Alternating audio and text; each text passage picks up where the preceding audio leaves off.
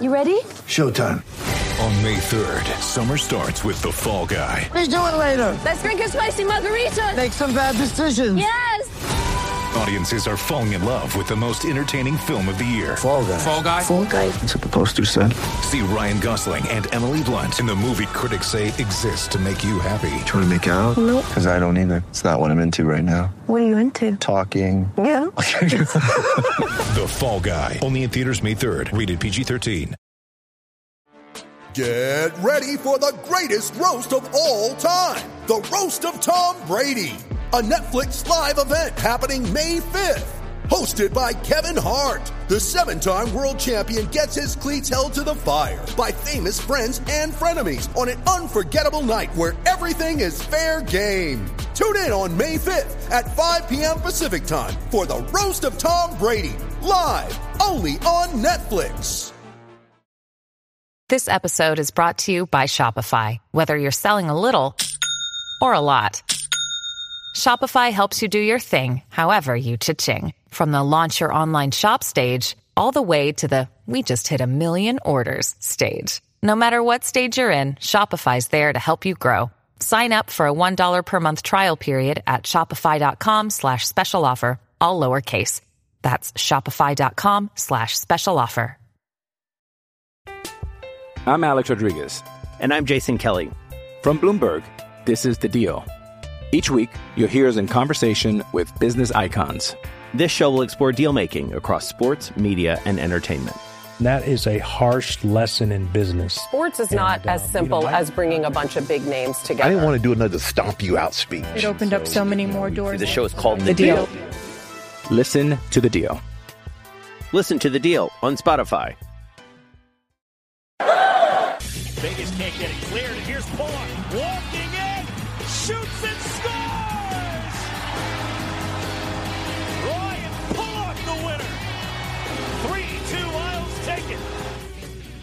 Islanders country, hello. This is PT Isles, the Viva Long Island edition. I'm Isles Boggs Joe Bono. A reminder you can subscribe to this show and every Lighthouse Hockey podcast on iTunes. Please rate and review, or find us on Stitcher, Google Play, Spotify, or over at lighthousehockey.com. Lighthouse Hockey, your SB Nation home for New York Islanders coverage.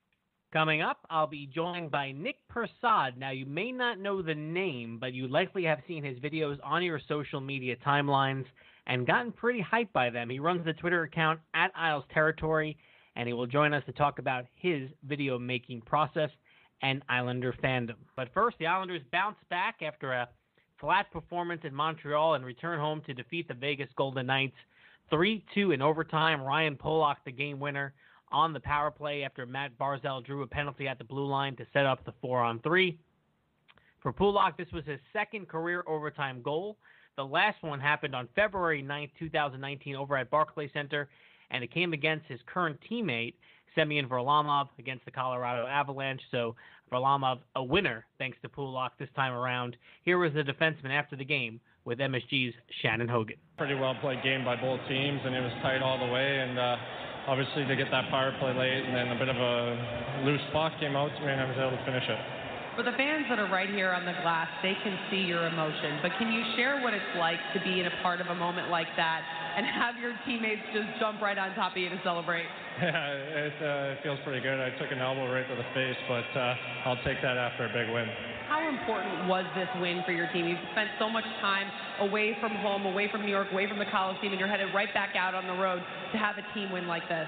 Yeah, I mean, this is our home, and uh, you know we know that we got to play well here, and you know the fans bring the energy for us, and uh, it's important to get wins when we're here.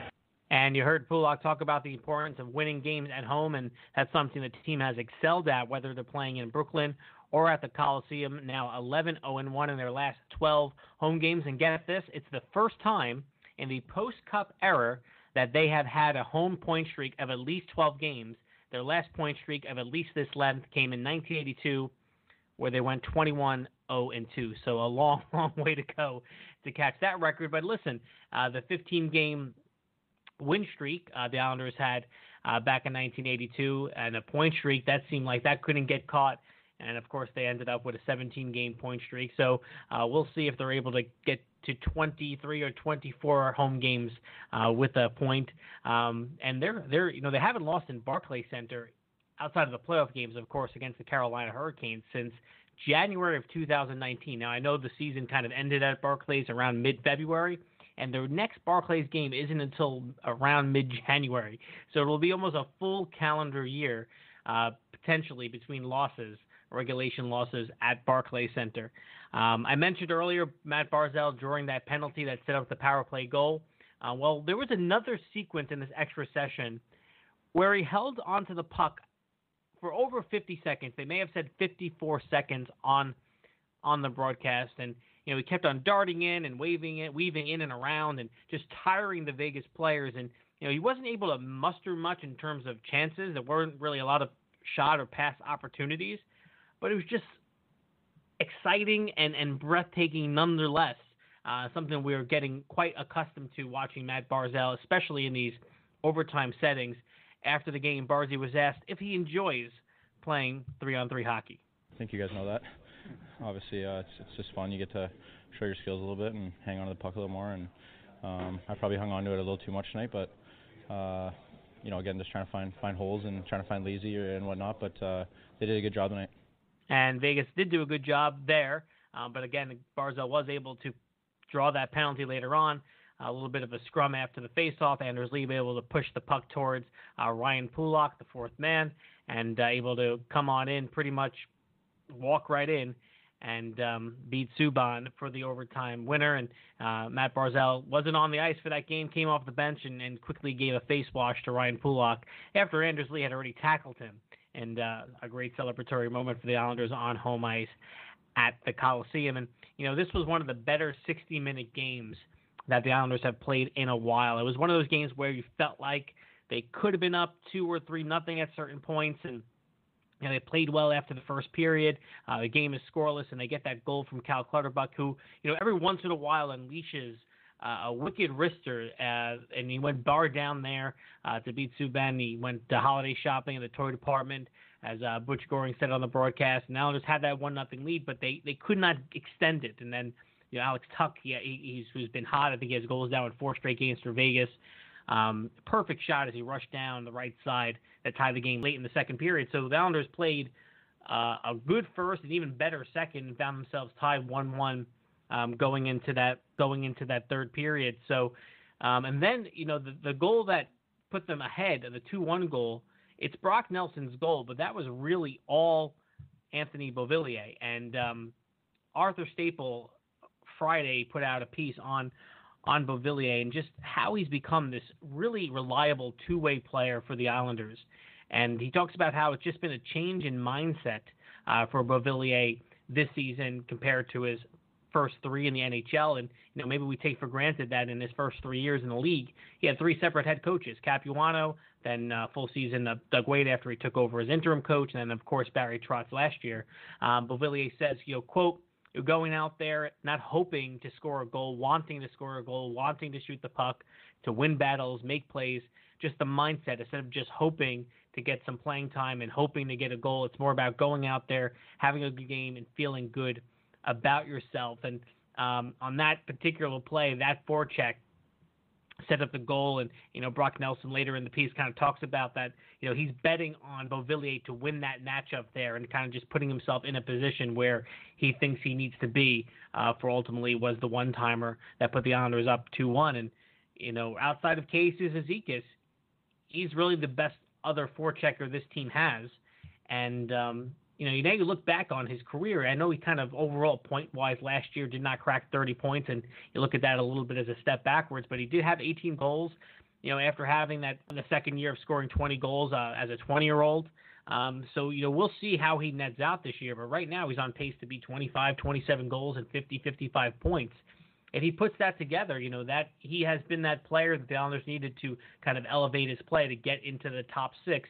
Yes, you needed Barzal to be an even more elite top line player, and he's shown that so far this season. But he needs other guys to kind of cement themselves as top six quality forwards.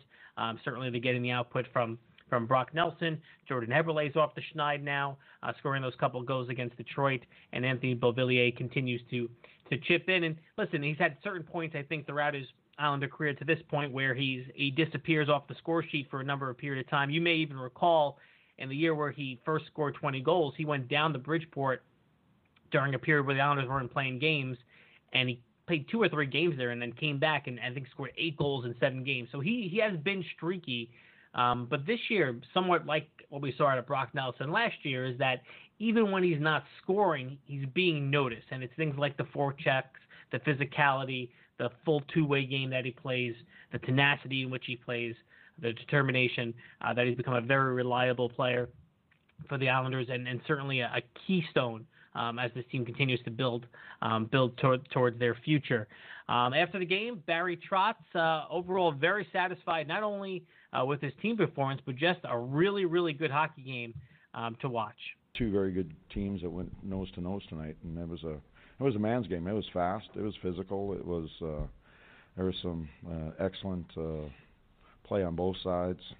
Good goaltending. You know, all the thing, all the elements that uh, you expect from uh, from Vegas. They just they, they're a good hockey team, and if you watch them play, uh, especially through this New York area, they've been pretty dominant. So uh, I like the way we played. We played Islander hockey tonight. We four lines. We just kept coming at them. We we stayed on the puck. We won our battles. We didn't we didn't deviate from you know some of the predictability stuff that we we like. Um, and uh, you know I, I thought you know we had a really great second period and and uh, and we were tied. So it was good. It was a good test and. Um, you know, we got the two points at the end, so that that's what you're you're most happy about. But I just right through the lineup, there's you talk about guys that were going 200 feet, which you have to uh, against a good team like Vegas, and uh, great atmosphere. So uh, one of our better games of the year for sure.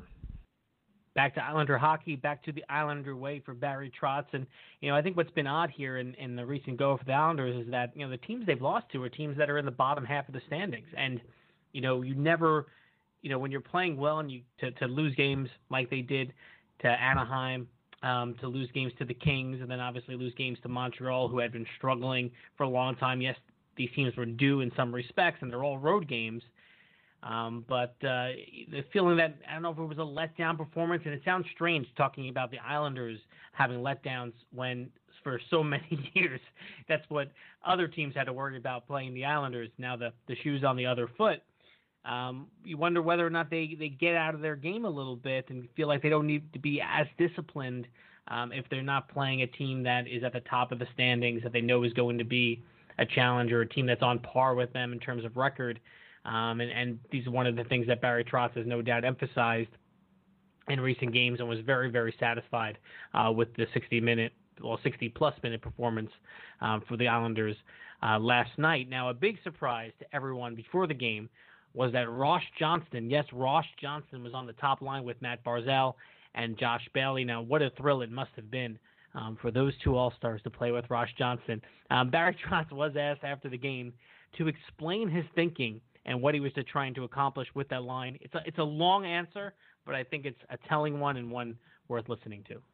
We tried to balance the lines out a little bit. We we we uh, tried to, you know, what was happening is I, I had a couple lines I wanted to, as I, I use the term, uh, paint a Picasso when you just needed to paint the barn, yeah. and uh, to you guys, and uh, you can tell I come from Western Canada with that one. So, um, but but you, you understand that you know trying to do things that are uh, that aren't efficient for us and, and and aren't winning hockey and so we we tried to spread our spread the wealth a little bit through the lines, and uh, they have a big uh, heavy hockey team.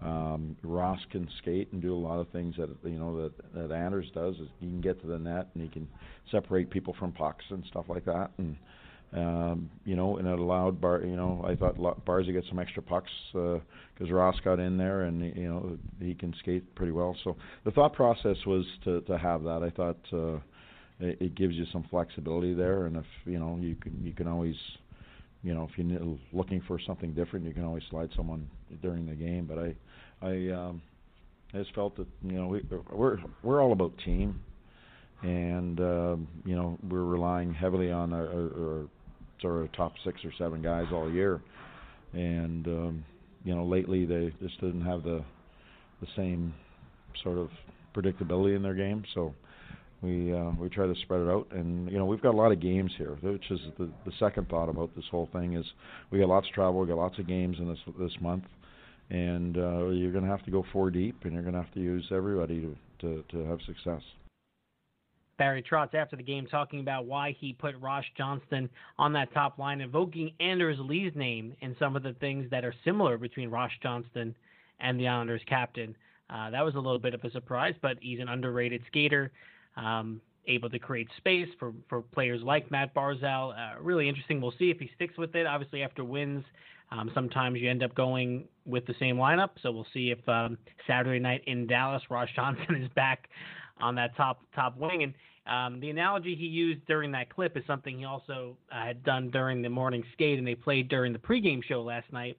Was the analogy around um, you know not needing to have to paint a Picasso, and and just sometimes you need the the large broad paint strokes just to paint the barn as opposed to painting the masterpiece. And the, the point he was trying to make with that analogy is that the Islanders being predictable and maybe even being boring at times is better for this team. Their results are better when they're predictable, right? When they don't try to do too much. Uh, when they end up having predictable behavior and types of shifts and work ethic across all four lines, they give up less goals, they score more goals, they have more chances, and he must be pointing out things to them on tape to say, you guys are getting out of the predictable behavior that we are teaching in our structure, and that has led to some breakdowns, which have led to goals or an effective play in the offensive zone. So by putting someone like Ross Johnston in the lineup, he's saying, I'm not going to ask Ross, and he may not have the ability to go out and try to paint a Picasso. But what he will do is the very basic, predictable things we are expecting our players to do, and that trickled down maybe throughout the course of the entire lineup, and obviously had really good results, at least for one night during the 3 2 overtime win against the Vegas Knights Thursday night at the Coliseum. A couple more notes before we take a break. These courtesy, of course, by Eric Hornick, the Islander statistician. Uh, the overtime goal for the Islanders was the first since Josh Bailey made Barry Trotz a winner in Carolina in his first game as Islanders coach. We remember that.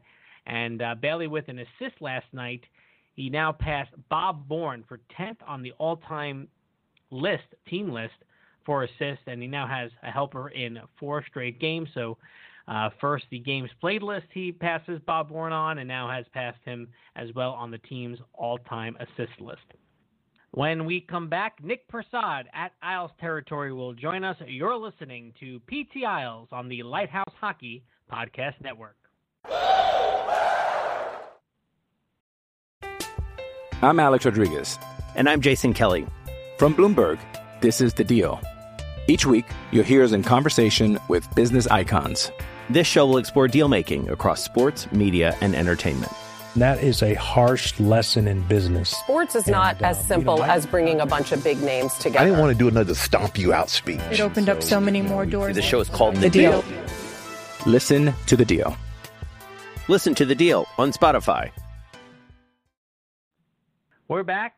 PT Isles, Joe Bono, Lighthouse Hockey Podcast Network, and I'm joined now by the man behind the at Isles Territory Twitter account. That's Nick Prasad, and he joins me now. Nick, how you doing? I'm good. How are you, Joe?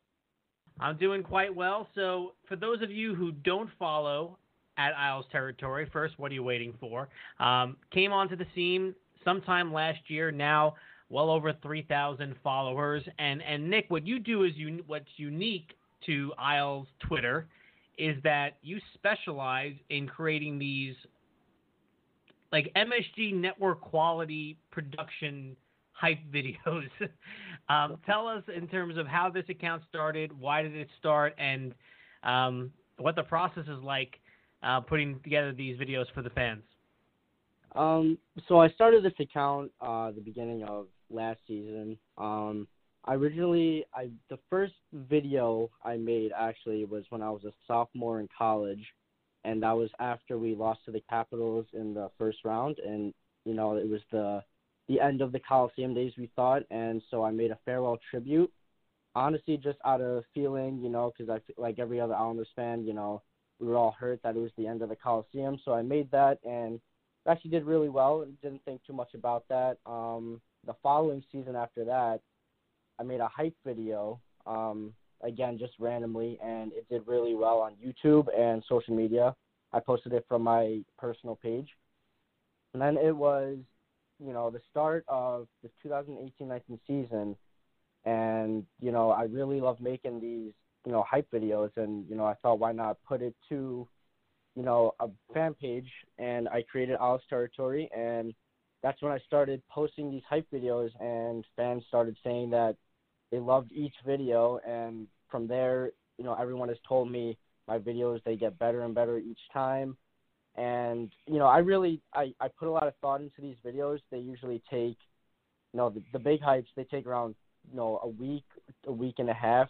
Um, the small ones I try to do you know, like the past for the past couple months, I posted like a couple ones. Um, those take probably like a day.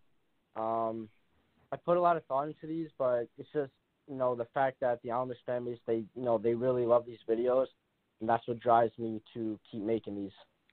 Is your background in anything to do with video making whatsoever? Are you self-taught in terms of how to do this with uh, certain software on your on your PC, or is this something you did in college and you took those skill sets and said, you know, why don't I do this with the you know for the team I I follow and mm-hmm. and, and I love in the New York Islanders? Everything was self-taught. Um, I originally started on iMovie. Actually, I know that's like pretty simple, but that's where I started making the videos, and then I transitioned over to Adobe Premiere, which is um, I know which is like what like everyone uses now, and I'm pretty like proficient in Adobe Premiere now, and you know that's what I used to make these videos. But everything was from the beginning was self-taught. I didn't take any classes or anything, and you know obviously I think that there's a lot more that I can learn. You know obviously I want to have a career in this because you know people tell me that I can. Um, there's definitely a lot more that I can learn, but um, everything was self-taught. And um, what is the most difficult part, and what takes the most time? Is it kind of going back? Uh, through clips on NHL.com, Islanders website, YouTube, etc., to find uh, the different clips and then try to piece it out in your mind as to how the progression is going to be. Is, is that is what is most time consuming? Yeah, that I would say that's what takes up most of the time. Just going back and you know online, you can find so many different angles of just one goal, and it's you know so hard to piece it, you know, with the music and you know what angle fits, you know, at the right part. Um, so I definitely, yeah, that is definitely the toughest part, just going back and finding, you know, that right angle because there is like around four or five different angles of just one goal. So just going back and getting those videos, I would say is the, definitely the most difficult. Yeah, the part that I'm always really impressed with when I watch your videos too is that you are also uh, making sure that uh, um, kind of a peak in a in a in a music that you select matches off with the highlight, right? So I, am guessing yeah. you know trying to get it down to the the millisecond. You know, I don't think people sometimes appreciate how long like a three minute video may take to get something like mm-hmm. that you know just right. Yeah. Um. So I originally when I started making the videos, I used just mainstream songs, you know, dance songs or the first video the farewell did I did see you again it was a Wiz Khalifa I think song and you know, I transitioned more into like the dramatic, I would say, dramatic, dark hype, you know, type music. That's what I look for when you know when I'm trying to, you know, make a video. I you know search, just search up on YouTube. I just search up you know dark, you know, hybrid music, and all these songs come up, and I just pick which one you know I feel, you know, which one feels right.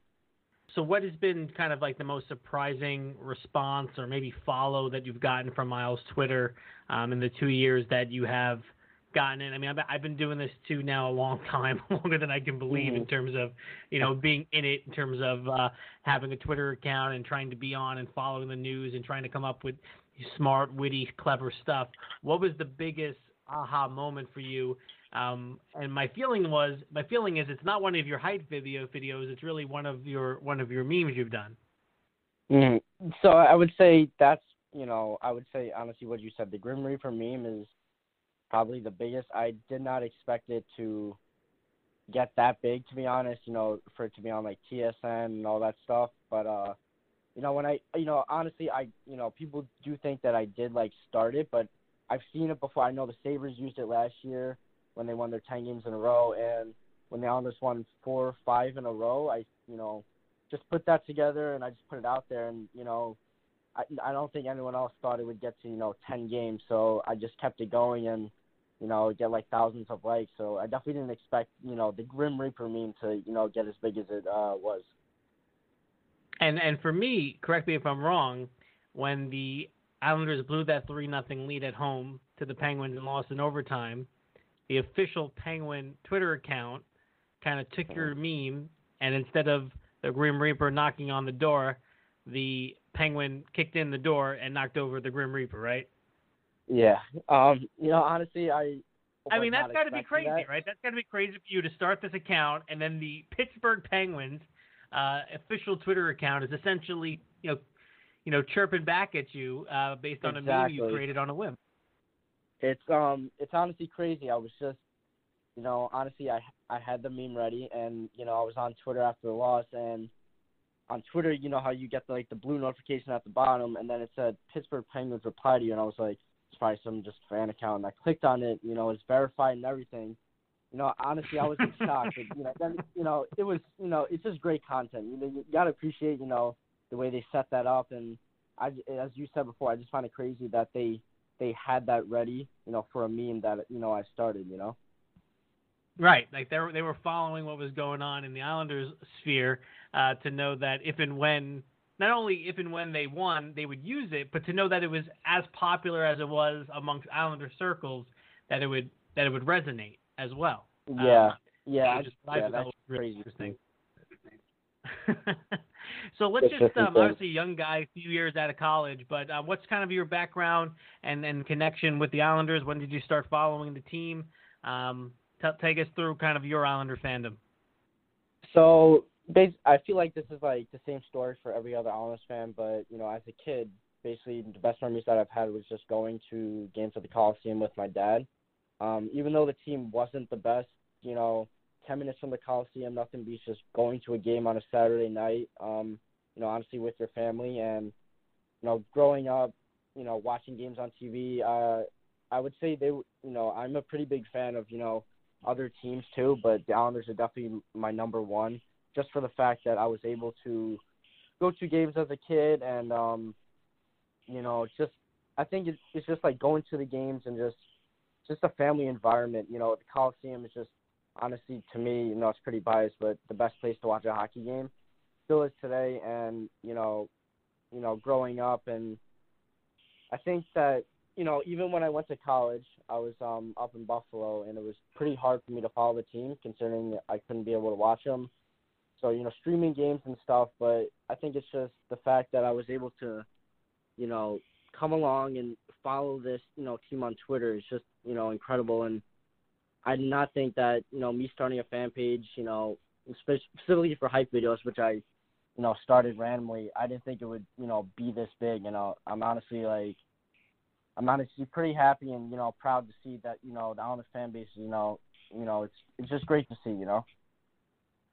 So I want you to be honest with me for a second, because you know I think you know when you start one of these accounts and um, the following starts ticking up, there's now like an expectation for you to deliver, right? And Yeah. you know I feel that myself with whether it's you know gifts and videos and updates and commentary on breaking news throughout the day or this podcast once a week and and life gets busy and life gets challenging and you still need to put this out is there ever times when you're like oh damn i'm going to have to spend another week putting together a hype video um the Yeah, I mean, the there are those so. times um where I'm like, you know, these fans, you know, they want another one, so I have to do. You know, it's something that I have to do. Um, it's not like I feel like it's an obligation because I do love to do it, but it's um, you know, just like when it's like, oh, I have to make hype video, I got to go through all these clips and stuff. You know, it is a little like a little frustrating, but at the same time, I know that you know there is a fan base that is waiting for these hype videos, so that's what drives me to you know keep making these. Is there any subject matter you want to tackle beyond say just kind of a hype video specific to what the team is going through now? Are there any kind of themes looking back on Islander history or forward thinking that uh, you might want to maybe tell us about that maybe you're thinking about getting to at some point? Um, I wouldn't say like I I don't really think about like um starting stuff like you know in the future. Obviously, you know like the playoff fights and stuff. I'll um you know hopefully I mean we make the playoffs this year. I'll have one out. Um, a mid-season hype and stuff. But the team this year, I mean, it's just you know another just season of proving people wrong. You know I know I see like you um you know you have a clothing line that says prove prove people wrong again. That's you know that's what the team is doing. You know it's it's great to see, and you know people still think that you know we'll fall off, but I just don't see that happening, especially with um Barry, you know, running this team. You know. No, I hear you. What's I hear you whatsoever. Well, listen, and I want to I want to put this on you.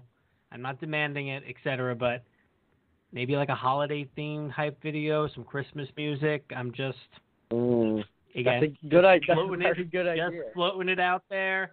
I'm not trying to, you know, all I want for Christmas is you. Pictures of Barry Trotz. I, I'm not. I'm not saying that has to happen, Nick. I'm just saying.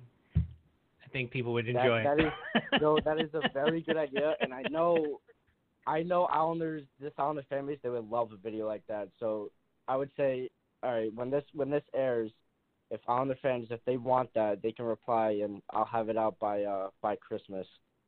All right, what is it? December December sixth. I am going to put this out later on today, so that gives you about you know three and a half, four. It's it's it's kind of it's kind of tight, but um, again, I didn't want to put the pressure on you, but feels feels right. um, I work best under pressure, so don't worry. That's you know I love it. All right. Well, Nick Prasad at Isles Territory. Again, if you're not following him now, please do uh, go back and, and if you haven't watched the videos before, you can just kind of go back through the feed and find them. And uh, I look forward to them whenever it is. Again, no pressure, um, whether or not it's uh, for the holiday season or, or for the playoffs. I think what you're doing is fantastic. It's different. It's a different type of spin. I think for Isles Twitter, it just kind of speaks to the overall content and uh, how many talented people we have in Islanders country that uh, spend their time putting forth a really great effort to contribute uh, this type of quality content for the rest of the fan base. So, Nick, keep it up. Thanks a lot, and uh, we'll talk soon, buddy. All right. Thank you so much, Joe. And before we wrap up, um, I wanted to touch on this. The team has recently put out tweet after tweet after tweet, photo after photo after photo of Islander fisherman logo, fisherman themed merchandise. And of course, this has the polarizing effect, as it always does, um, amongst the fan base. And um, listen, without question, and we've seen this kind of slowly happen and never really happen with the full push as it did earlier in this week.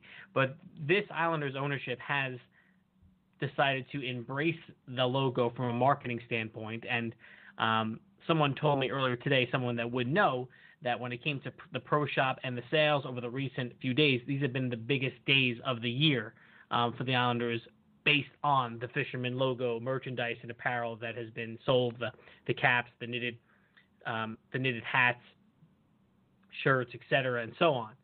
Um, where do I stand on it? Um, you know, as Arthur Staple um, said um, during one of his recent podcasts, it's a you know it's a silly part of the Islanders' past, and um, for for me, um, the fisherman jersey is either awesome or it's awesomely bad. But it's not it's not bad. It's not something I get upset or angry about. Now I'm 37 years old. I was 14, 15 years old when the jersey came out. I, I purchased it. I have a white fisherman jersey. I also have the uh, fisherman jersey, but with the Islander traditional logo, which they changed for the following year as a third jersey, and then came completely back the year after that. My thought on this is that when the team is playing like they are on the ice, and there's so much good news as there is off the ice in terms of ownership and the momentum towards Belmont, it's a lot easier to look at that silly part of their past, smile about it, and think it's kind of cool and think it's a little bit of a cult classic type thing that you have to understand if you're 22, 23, 24 years old and you're going to Islander games now with your own hard earned money after graduating college, you were not born when these jerseys came out and when that logo came out. You may have read books about it. You may have read the Nick Hirshon book about it. You may have gone back to the We Want Fish Sticks, Peter Botte, Alan Hahn book to kind of just know about that period of Islander history, all of those things. Still, you don't have a visceral reaction by seeing that logo. Now, at the same time, there are members of the fan base that were on the protest lines out there trying to save the logo, that were openly against it and pleading with other fans and pleading with ownership and whomever was going to be in charge to get rid of that logo. So for them to see it again, and not only see it again, to be, to be popular amongst a group of fans that weren't around at that time, I I kind of get it because they fought so hard against it, but it is 20 almost 25 years later, and I think there is certainly, um, I think the sales show it. There's certainly a, a market for this, and there's a cool factor with it for a particular part of the fan base, and I do not think it's just limited to the 25 and under crowd. I think there are plenty of fans above that that would wear those uh, jerseys or merchandise, myself may be included. Um, the real question for me is whether or not they are testing the the waters as to whether or not the fisherman logo and jersey should eventually be an alternative third jersey for the Islanders. And that'll be really interesting because right now if you don't want to see it, you really don't have to see it. You don't have to purchase it. Um, the worst you may have to deal with are fans to the left or right of you at an Islanders home game wearing the jersey. And I think most people can put up with that. But if the team is wearing it 12 times a game, a season, on potentially home ice, uh, the jersey and logo that maybe you were so vehemently against, and maybe you were one of those season ticket holders at the time that was – um, part of the Save the Logo um, opposition um, to try to get it changed. Might be something that'd be quite difficult to swallow. So maybe maybe that's a consideration for the franchise. Maybe it's not. Um, be interesting to see if they chose to go down that road and risk alienating 25, 30, 35 percent of the fan base um, to kind of capitalize on the on the cool factor um, that the, certainly that the, this jersey and logo has uh, 20, 25 years later. So uh, we'll see where it's going, but right now people are buying it, and I'm sure there's going to be a lot of um, a lot of gifts giving um, underneath people's Christmas trees, and when they open it up, it's going to be fisherman logo merchandise uh, from the pro shop in recent days. So that'll do it for this episode of PT Isles. Next up for the Islanders, they travel to Dallas, a 9 o'clock start on Saturday night to battle the Stars. I need to stay up for that game. I could not make it past the second period for that West Coast trip against the California teams. I'm sorry, not with a 5.30 alarm clock and a full work day. And you know what the best part is? I didn't see them lose because I was asleep uh, for, for those games. Uh, the Kings and the Ducks. Um, on Monday night, the Islanders travel to Tampa to take on the Lightning, and then a few days later, they are in Sunrise, Florida, to battle the Panthers. Be sure to follow us on Twitter at IslesBlog, and make sure you don't miss this and any future Lighthouse Hockey podcast by following all the shows on Twitter at LHH Podcast. We'll talk to you next week, Islanders Country. Good night.